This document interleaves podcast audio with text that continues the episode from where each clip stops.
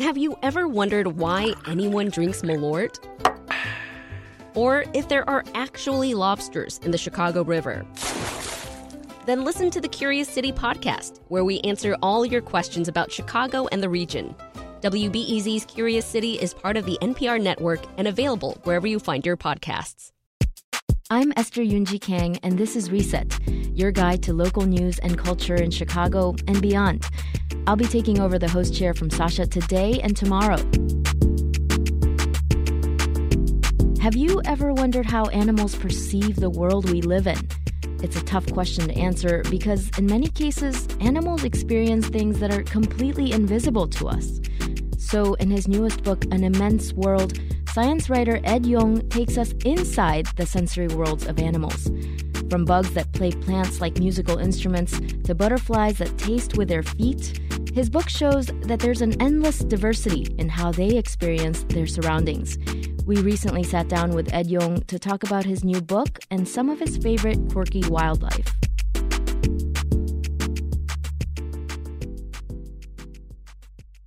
So, a lot of people might know you for your Pulitzer Prize winning reporting on COVID 19 for The Atlantic. But before the pandemic upended, well, everything, you did a lot of writing about nature.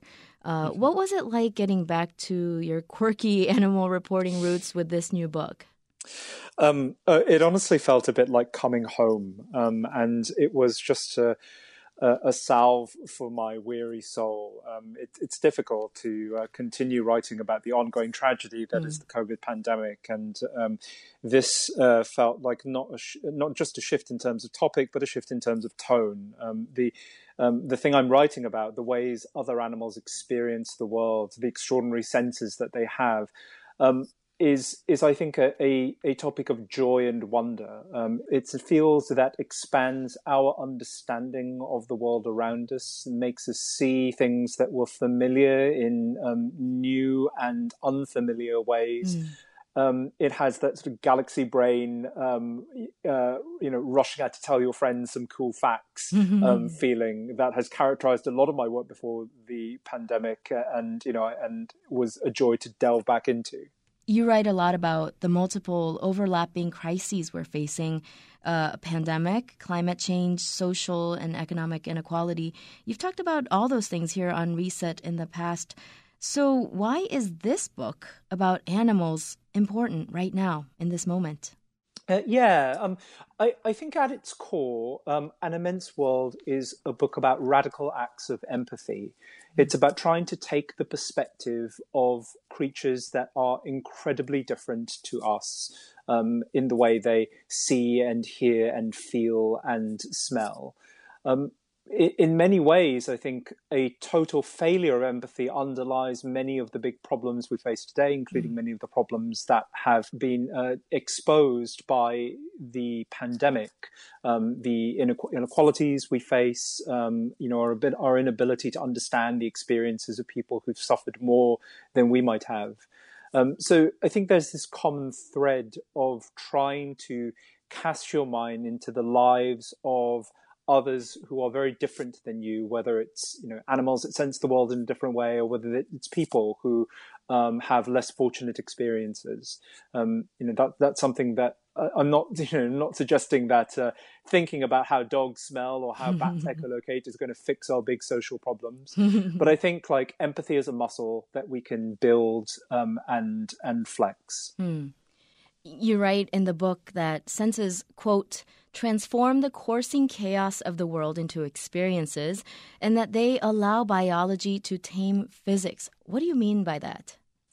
So um, the the book's organised uh, in chapters that each deal with a kind of stimulus. So whether it's light or sound or um, pressure or heat, and how animals sense them.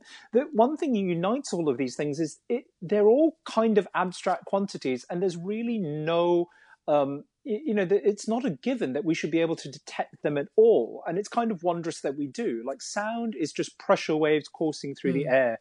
Light um, uh, is just electromagnetic ra- radiation. Smell is just small molecules drifting through the air. Mm. The fact that we have the, the hardware that um, can detect all of these um, qualities in the world around us, and then you know, and then the ability to actually turn them into um, the the majesty of a sunset or the smell of baking bread or all the other you know great subjective experiences that we have that's kind of extraordinary in its own right. Mm. Um, so, you know, the fact that we can sense the world at all is just baseline extremely cool.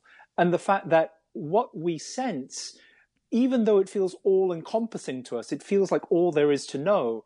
Um, the fact that it is actually only a thin sliver of all there is to know, mm. and that other animals um, perceive different parts of the fullness of reality is, I think, even more extraordinary so.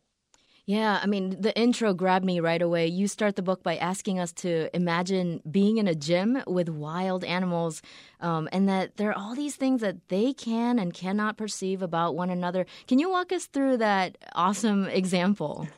Right. So um, it talks about uh, imagining a large room, uh, probably a school gym, in which there's like an elephant, uh, a robin, a bumblebee, a spider, a bat, a rattlesnake, a dog, a mouse. So a lot of these animals uh, are in the same space, and a human.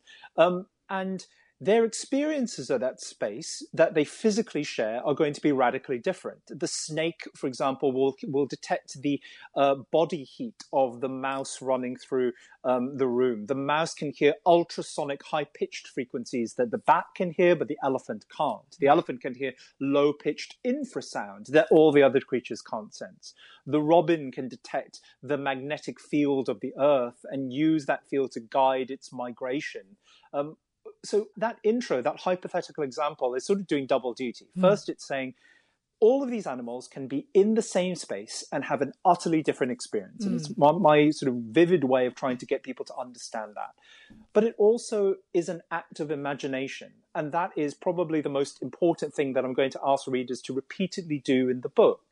Like I can tell you the science behind, say, a rattlesnake's infrared sense or a bat's echolocation, but to actually understand what it perceives, to think about its subjective experience, is is a little unknowable and requires these imaginative leaps. And again, you know, like much like empathy, that's a muscle that we can build, and that I'm going to ask readers to build over the course of the book. Hmm, that's interesting. Um, you talk a lot in the book about umwelt. What is an umwelt? So an umwelt uh, is a, a, sensory bubble. It is the thin sliver of um, all the information out there in the world that we can perceive. You know, it's the unique combination of sights and smells uh, and uh, textures and sounds that we can perceive, but that another animal might not be able to. So, for example, the magnetic field that the robin can sense is part of its umwelt, but not part of mine. Um, uh, the color red is part of my umwelt, but not part mm. of a bumblebee's, for example.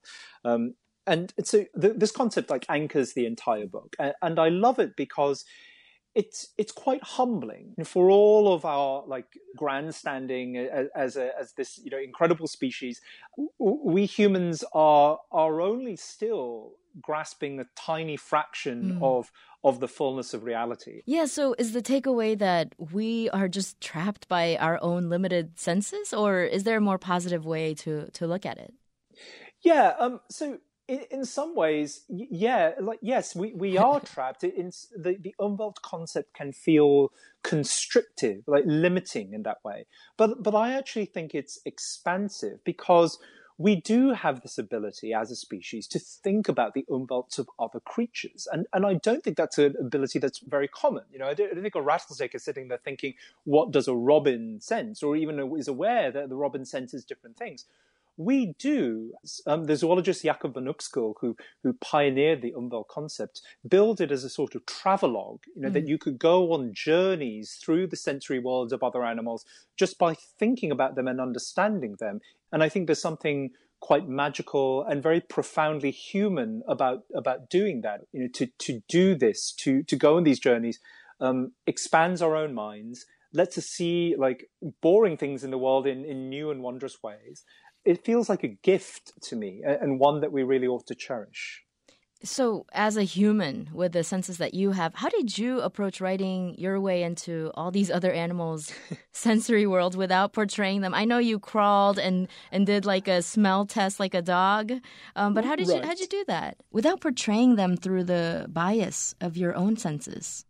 Uh, yeah, so um, I I did a lot of travel for this um, book. I went to three different continents. I met, a lot of scientists who work with a lot of interesting animals. You know, went traipsing around California looking for rattlesnakes, and I got punched by a mantis shrimp in Australia. Um, so it is hard, right? You, it's mm. very hard to just sit there and watch an animal and actually think like what what is its umwelt. Um, but fortunately, a lot of people over decades and centuries have actually tried to address this question. They've done interesting studies and experiments.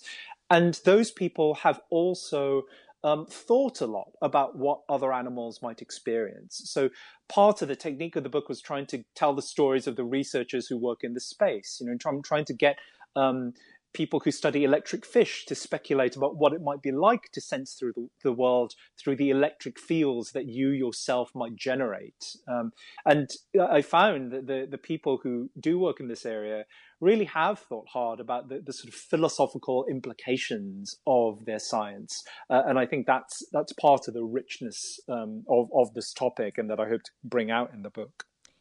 Ed, I understand you traveled around the world to report this book before the pandemic, and you met a lot of wild animals. Do you have any favorites?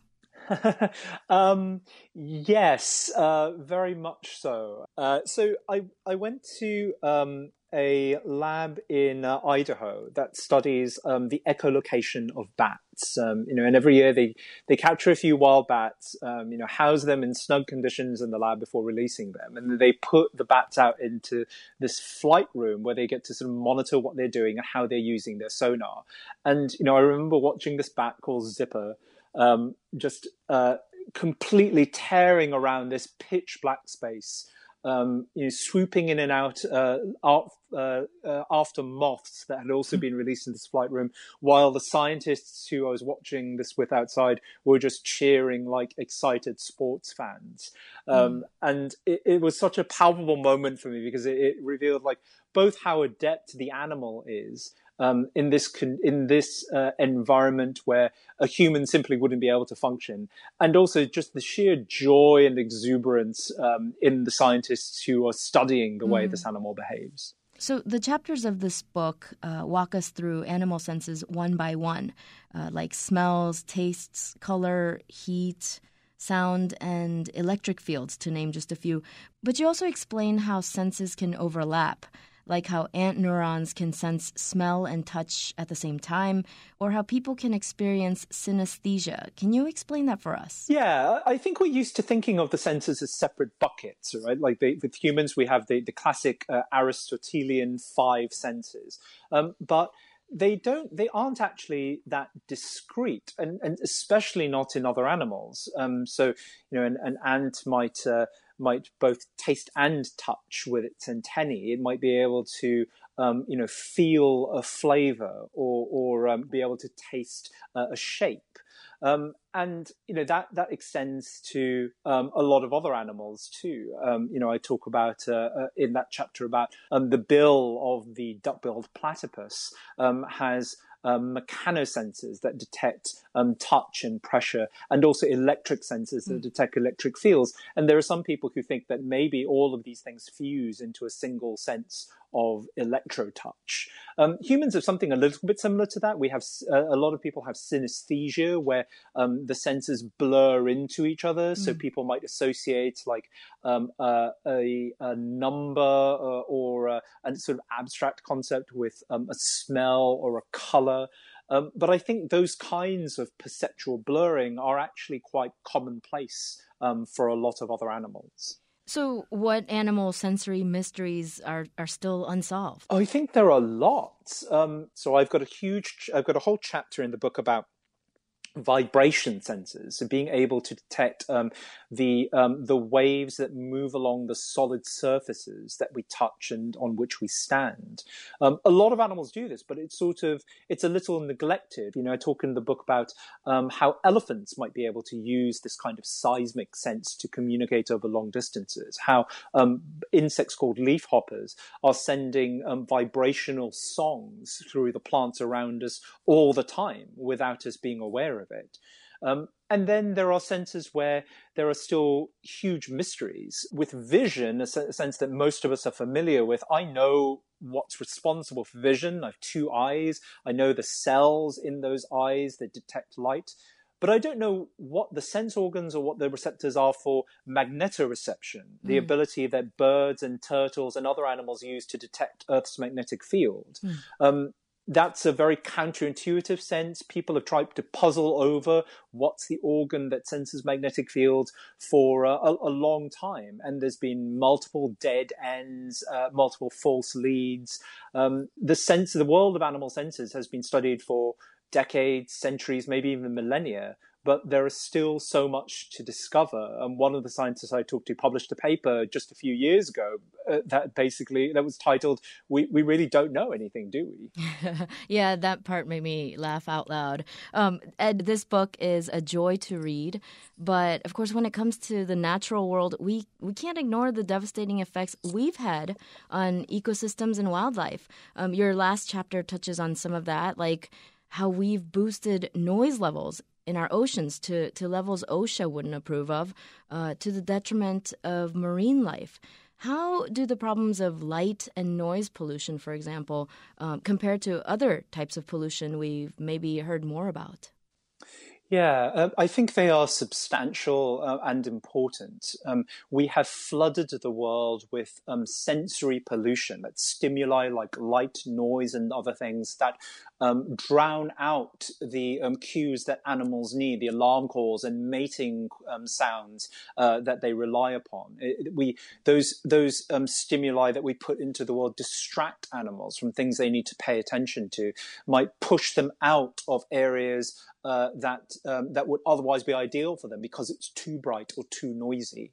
Um, through light and noise pollution, we um, waylay migrating birds from their paths, often with fatal results. Um, you know, we have uh, collapsed the amount of space over which whales and other oceanic animals can hear because we fill that space with the din of noisy ships. You know, these problems are significant, and I think we ignore them in a sort of paradoxical way light and sound should be things that are very obvious to us, mm. but we neglect their impact because we don't think of them as pollutants. You know, light, for example, is something we want more of, but if we flood it into the world at times where it doesn't belong, we cause problems for the for the animals around us in ways that are, you know, I think just as dramatic as say plastic pollution or you know chemicals billowing out of a smokestack but um, but are less obvious to us because we just don't think of them as negative things.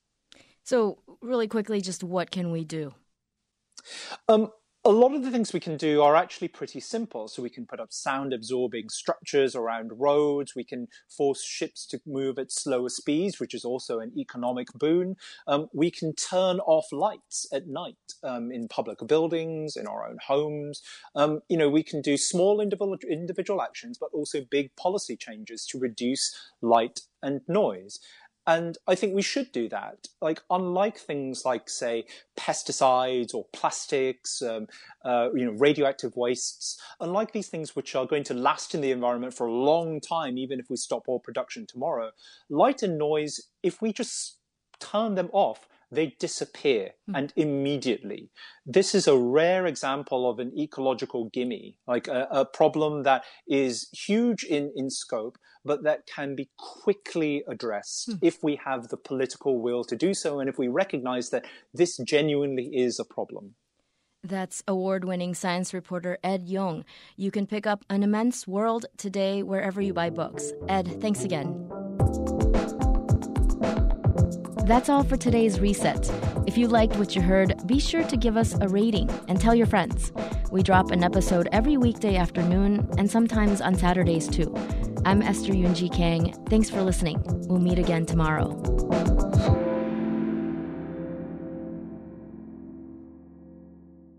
Do you need a break from the news? Well, my friend, Nerdette Podcast is here for you. Our show is all about delight. We laugh about what's happening in pop culture and feature thoughtful interviews with fascinating people.